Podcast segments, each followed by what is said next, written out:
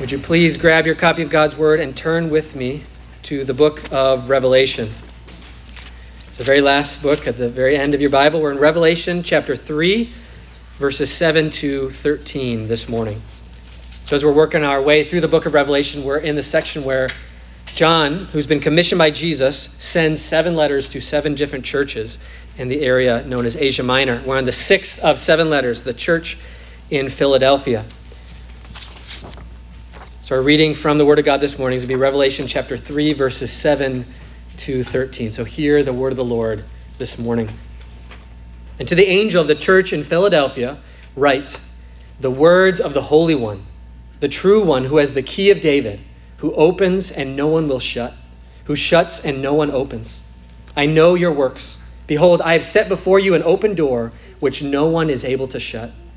I know that you have but little power, and yet you have kept my word and have not denied my name.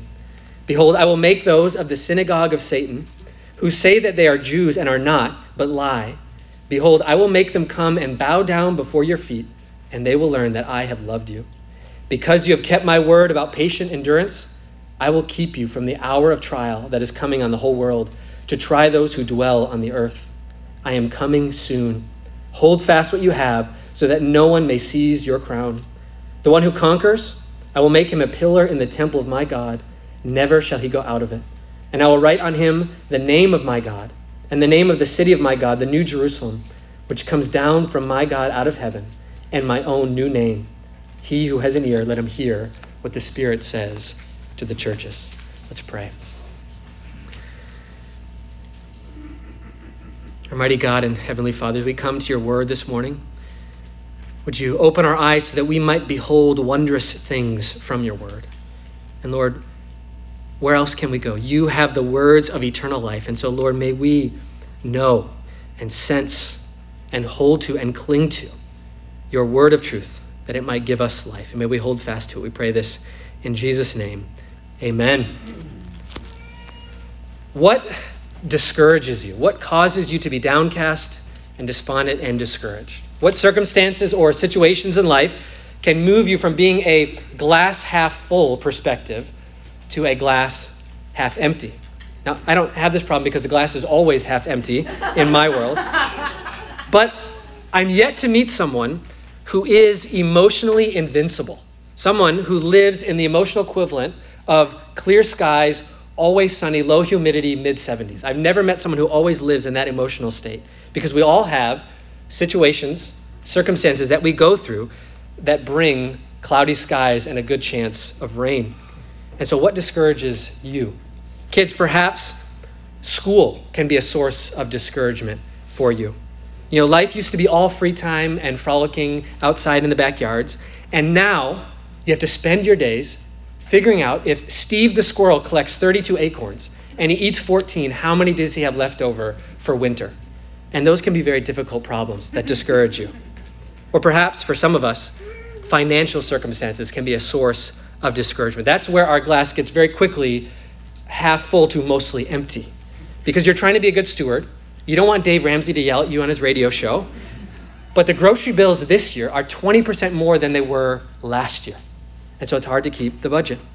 Or perhaps you have a relational situation that is a source of discouragement. You have a relationship that used to be sweet. It was a source of joy for you, and now it's sour. And you wonder if it ever can be sweet again.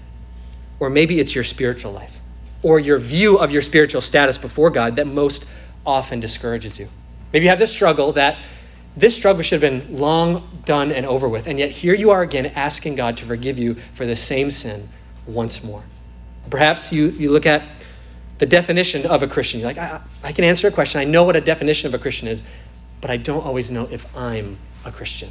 And you struggle with assurance, and it discourages you. What starts out as discouragement, maybe kind of the first level 1, if allowed to grow and run its course, can eventually become despair and despondency. And when we are in the grips of despondency, it can seem as if we are locked in a dungeon in Doubting Castle, and we are under the guard of giant despair. Now, if you've ever read Pilgrim's Progress by John Bunyan, you know that's exactly how John Bunyan illustrates the situation of discouragement to despondency. Locked in a dungeon in Doubting Castle, under the guard of giant despair, and it doesn't seem like you can get out. And the reason I bring this up is because the church in Philadelphia was facing corporately what we often struggle with individually.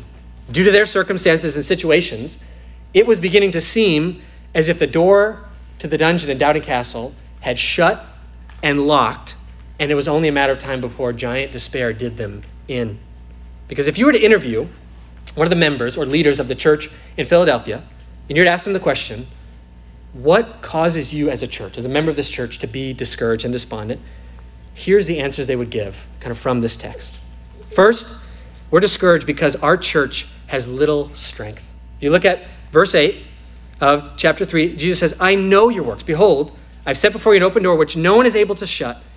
I know that you have but little strength. Jesus, who knows the church, knows what's going on, knows their view of themselves. We have but little strength. They don't have the resources, the numbers to be of any benefit, they think, in their eyes, to be effective for the kingdom. And also we're discouraged because our church has had little success. We've scattered a lot of gospel seed, but we do not see much gospel fruit in Philadelphia. And furthermore, we're discouraged because it seems as if we have little security. The chaos of our culture, the threats and hostility of the powers that be that we're under the authority of, it all seems more than we're able to endure and withstand. And in addition to all those, we're discouraged because we have such a lowly status in the eyes of the world. The Jews call us blasphemers because we say that Jesus is God, equal with the Father. And the Romans call us atheists because we will not say that Caesar's Lord. That's a title that only belongs to our Savior. And so we have such a lowly status.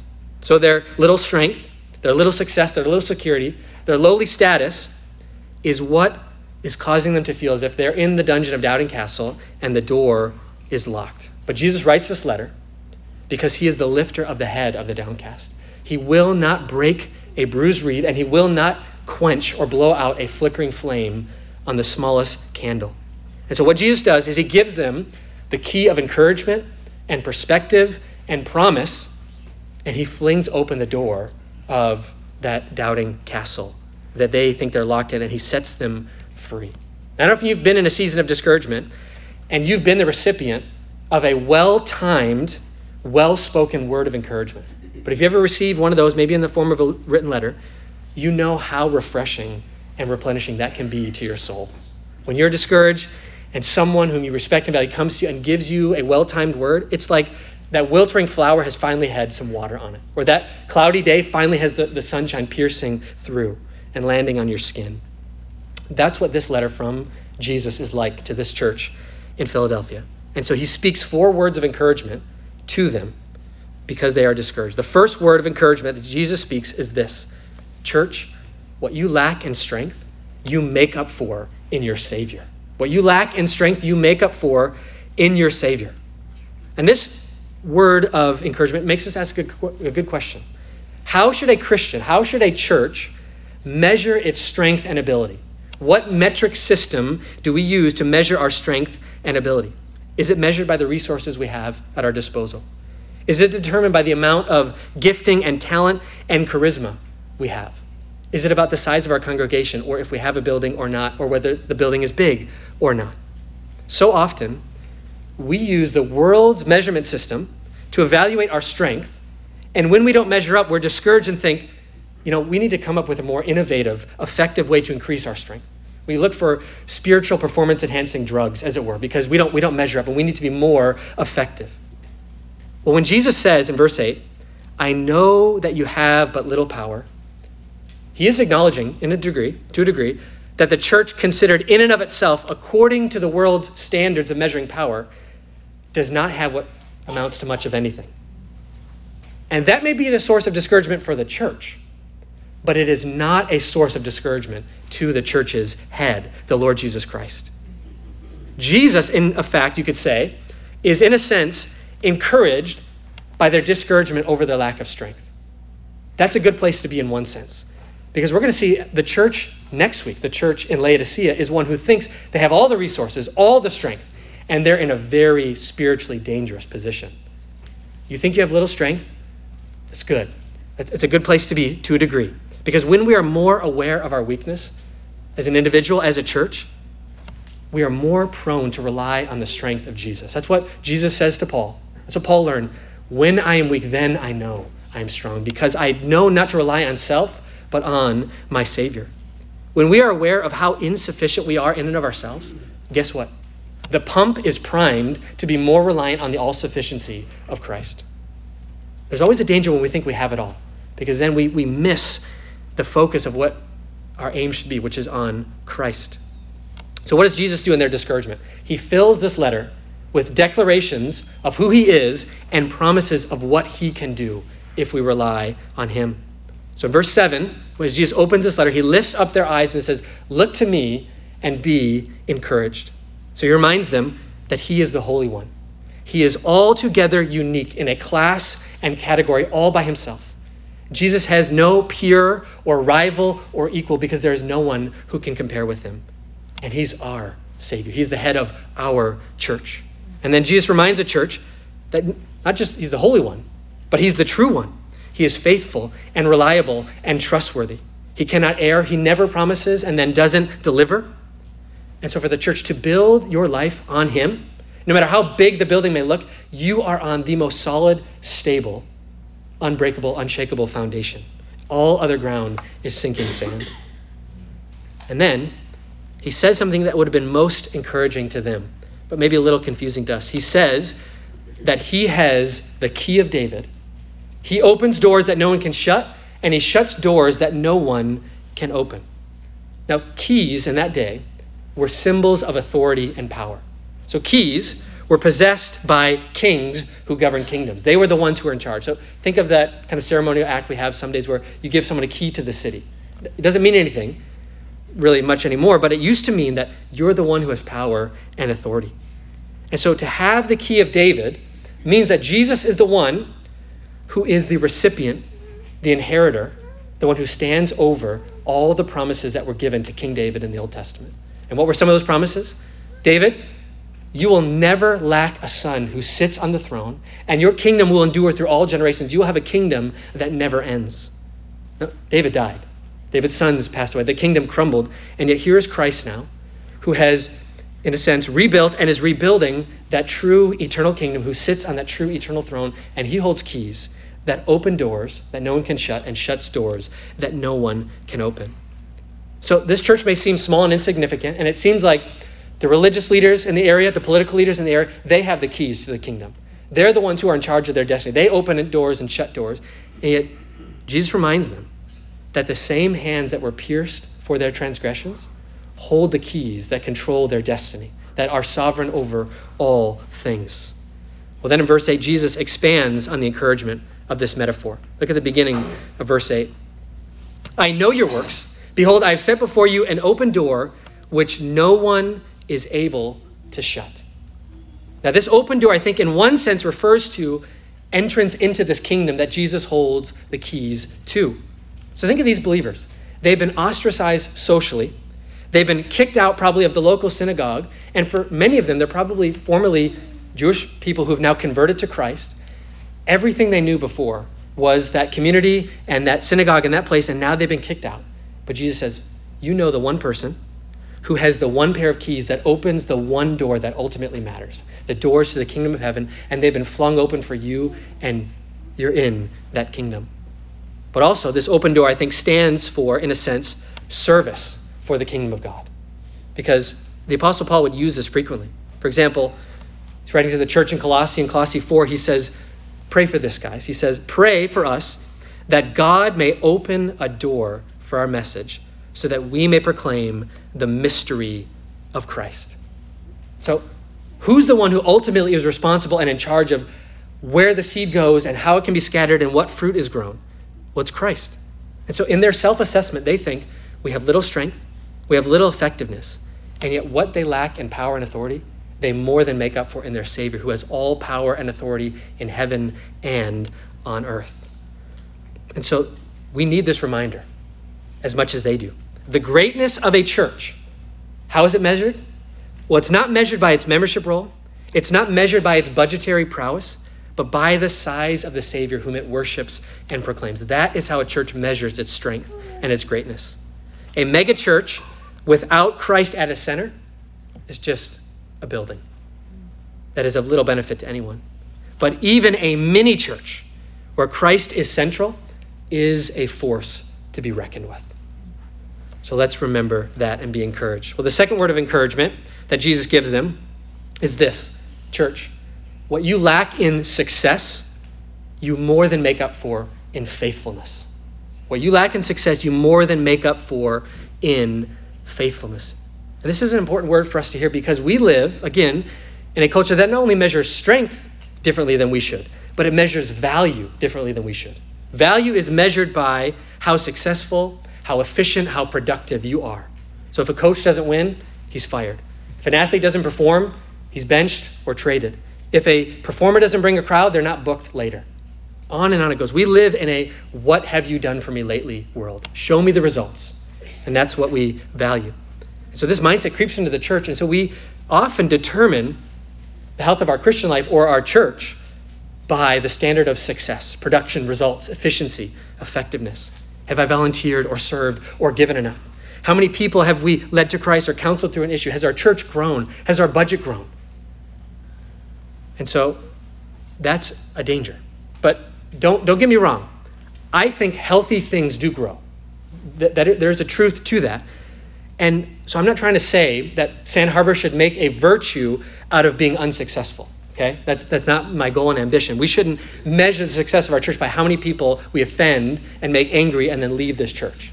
Okay, that's not our plan to make room in the sanctuary. Okay, what I'm saying is that success, as the world defines it, bigger, better, more results, more productivity, is not what we aim for. It's not the measurement we should use, because it is not what Christ values and commends in his church. Look at the second half of verse 8 in Revelation 3. I know that you have but little power, and yet you have kept my word, and you have not denied my name. And then jump down to the beginning of verse 10. Because you have kept my word about patient endurance, I will keep you. So Jesus mentions three things that he commends and encourages the church about, despite their view of themselves. He says, you've kept my word, you've not denied my name, and you've patiently endured. What do those three things have in common? They are all different ways of describing faithfulness to Christ. They're all different ways of describing what Christ commends and values in the church: faithfulness. So though the church in Philadelphia may be discouraged by their lack of results, Christ is greatly encouraged because he sees abounding faithfulness. He sees the Spirit's fruit of faithfulness growing well on this tree in Philadelphia. So faithfulness, not successfulness, must be the aim of the Christian life and the ministry of the church. The best illustration I can think of is we should see ourselves like spiritual farmers. What do farmers do? They faithfully plow the ground. They faithfully till the soil. They faithfully scatter the seed, knowing all the while that there are multiple factors outside of their control. They cannot cause the sun to shine. They cannot cause the rain to come, and they cannot cause the crops to grow. They are absolutely dependent on something outside of themselves for those things to happen. And yet, they know their calling is to faithfulness, to plow, to till, and to plant. And that's what we're called to do, because God alone is in charge of the results. God alone is the one who adds to the church. He is the one who builds the church. And you see this illustrated in verse 9. Look there with me. It's a very odd illustration. He says, behold, I will make those of the synagogue of Satan, who say that they are Jews and are not, but lie, behold, I will make them come and bow down before your feet, and they will learn that I have loved you. So the first thing Christians would do in an area when they were evangelizing is they would go to the local Jewish synagogue. That was the first place. So you see Paul doing that over and over again in all his missionary journeys. And they would try to persuade the Jews from the Old Testament that Jesus is the long-awaited promised Messiah. Here's prophecy, here's fulfillment. Here's prophecy, here's what Jesus did. And sometimes they would be successful. Sometimes many would come. And you see Paul doing that at times. Other times, it went very poorly, and they were kicked out and chased away or turned over to the authorities that be and even imprisoned. Well, it seems that here in Philadelphia, the message was not at all well received.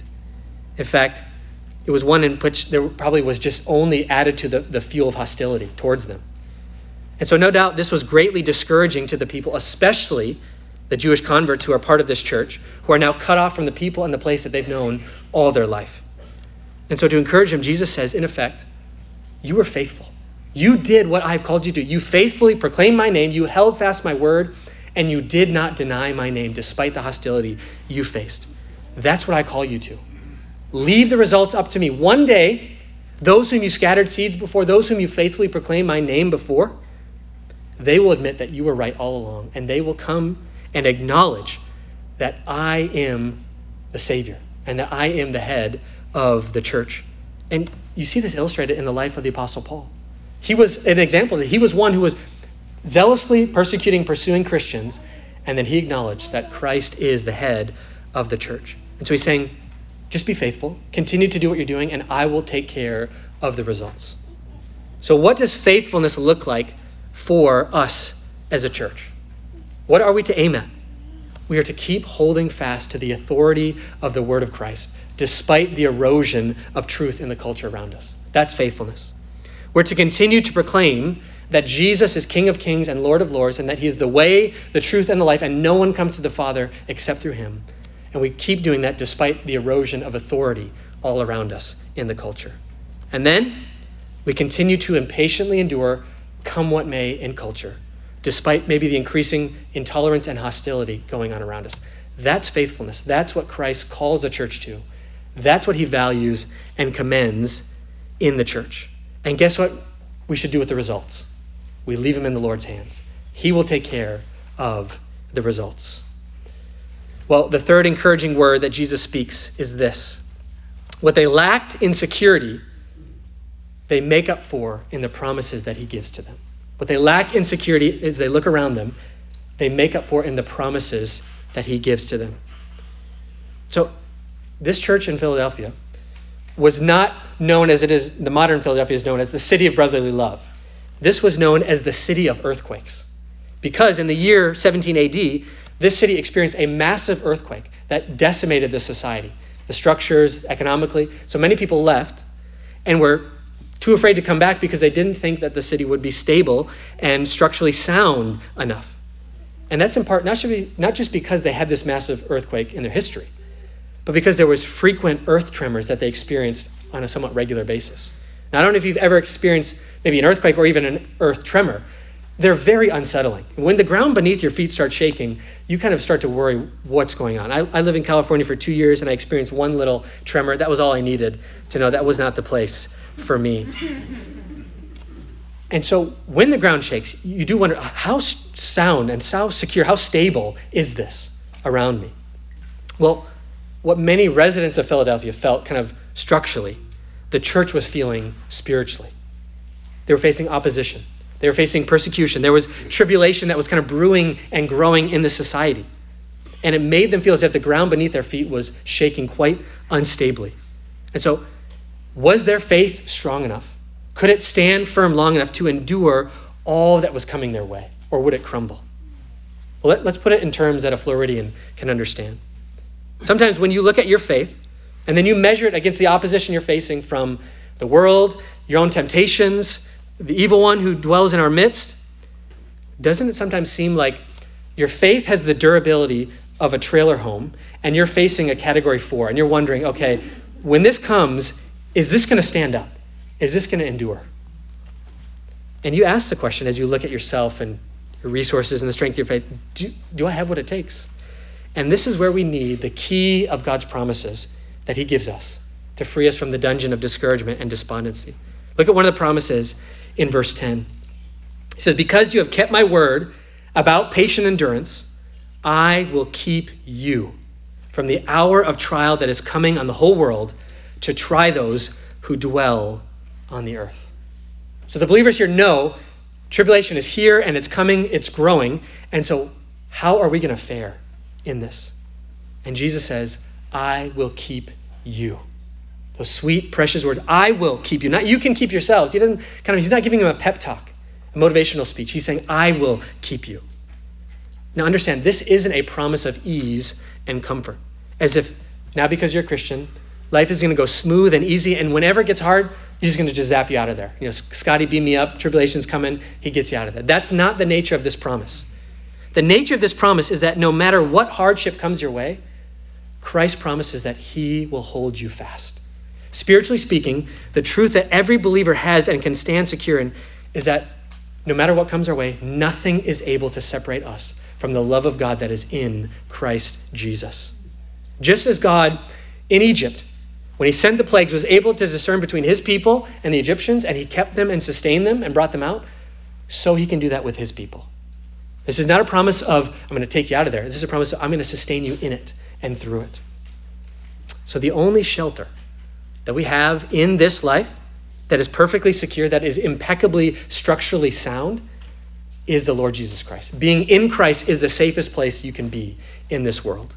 You know, we often talk about, especially when hurricanes come, like we just dealt with to a degree, you know, we talk about, you know, hurricane impact windows and concrete block construction, all those are wonderful. They give a level of security, but in Christ, that is true, full, lasting security. Well, look at verse 12 to see another promise that Jesus holds out to them. Look at the beginning of verse 12. He says, "The one who conquers, I will make him a pillar in the temple of my God. Never shall he go out of it." So in ancient architecture, a pillar was the piece of a building that gave it structural integrity. So you were always concerned about the pillars because that's what was the load-bearing thing on a building. And so it was considered for structures that were well made to be that stable, immovable piece of a house. And so because of that, pillars became a metaphor for permanence and security and stability. And when you think of permanence and security and stability, those are all things we value, right? When we have those things, we value them. When they have left us, we long for them. And so as anyone knows who has had any life experience, finding permanence and security is about as easy as chasing after the wind and catching it. Because right when you think you have those things, it seems like they escape through your fingers. And there's something in life that reminds you, here we have no lasting city. Here there is no pillar that is impeccably structurally sound. And so what Jesus is saying is that unsatisfied longing we all have for permanence and security, because it cannot be satisfied in this world, means that we were made for another world. It can only be satisfied in Christ. Only in him can we be residents of a city and dwell in a home where we are absolutely at rest, because in him we are perfectly, immovably secure. So Jesus, your longing for those things can only be found in me. So look to me, because I'm coming soon and I'm making all things new. Well, finally, Jesus encourages them by saying, what you lack in status, you have in me, because I give you a new name. What you lack in status, you're lowly in status, you make up for in me, because I give you a new name. So look at the second half of verse 12 with me, the last promise that Jesus gives. He said, "And I will write on him," the one who conquers, "the name of my God, and the name of the city of my God, the New Jerusalem, which comes down from my God out of heaven, and my own new name." So biblically speaking, a name is more than just something you say to identify yourself so someone knows you from someone else, right?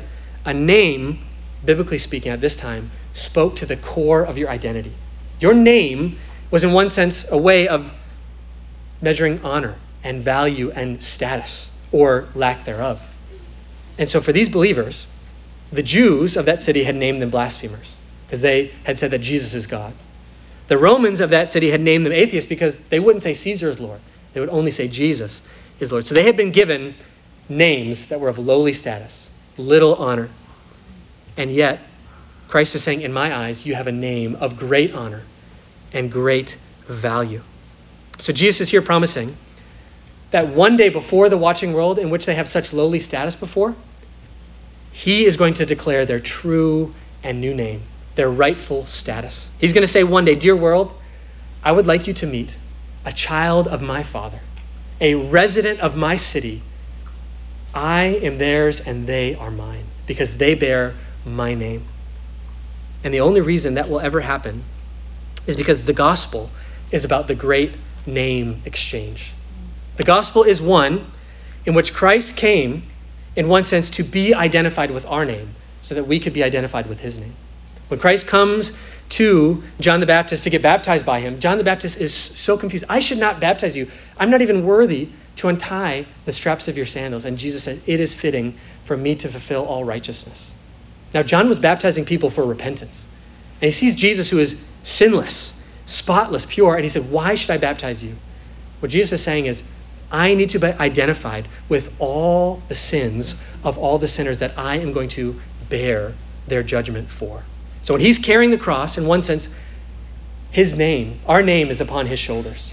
And everything associated with your name, all the sinfulness, all the selfishness, all the wrongs that you've done, are placed upon Christ. So that now his name can be placed upon you. All its sinlessness, all its purity, all its perfection. The gospel is about a great name exchange. And so whatever status we have in the eyes of the world, in Christ, we have a new and true and better name. So when you're discouraged by your little strength, remember that you have a mighty Savior. When you look at your spiritual fruitfulness and you don't see much and you're downcast by your little success, remember that Christ delights in faithfulness and he'll take care of the results. When the insecurities of life make you anxious, be encouraged that in Christ you have stability and security because he will hold you fast. And even when we lack status in the eyes of the world, be encouraged that Christ has placed his name upon us. Well, would you turn with me as we end this sermon to page 8 of your bulletin? And as has been our custom and practice in Revelation, let's end with this responsive conclusion from the end of Revelation. I'll read the words in italics, and would you respond corporately with the words in bold? He who testifies to these things says, surely I am coming soon. Amen. Come, Lord Jesus. The grace of the Lord Jesus be with you all. Amen. Let's pray. Our gracious God and Heavenly Father, we know that often in this world we will have trouble. And Lord, sometimes our trouble is in the form of our own spiritual discouragement and downcast state. And yet, Lord, we know that you are the lifter of the head of the downcast. And so, Lord, may we, in meditating upon your person and your promises and the future that we have in you and the security that we have in Christ, may we be encouraged, Lord. Help us to go forward in the strength and boldness of one who can never be separated from the love of God that is in you. We pray this in Jesus' name. Amen. Well, let's sing about one of the sweetest promises we have in Christ. He will hold me fast. Would you stand with me? And let's turn to page 9 and 10. Let's sing this together.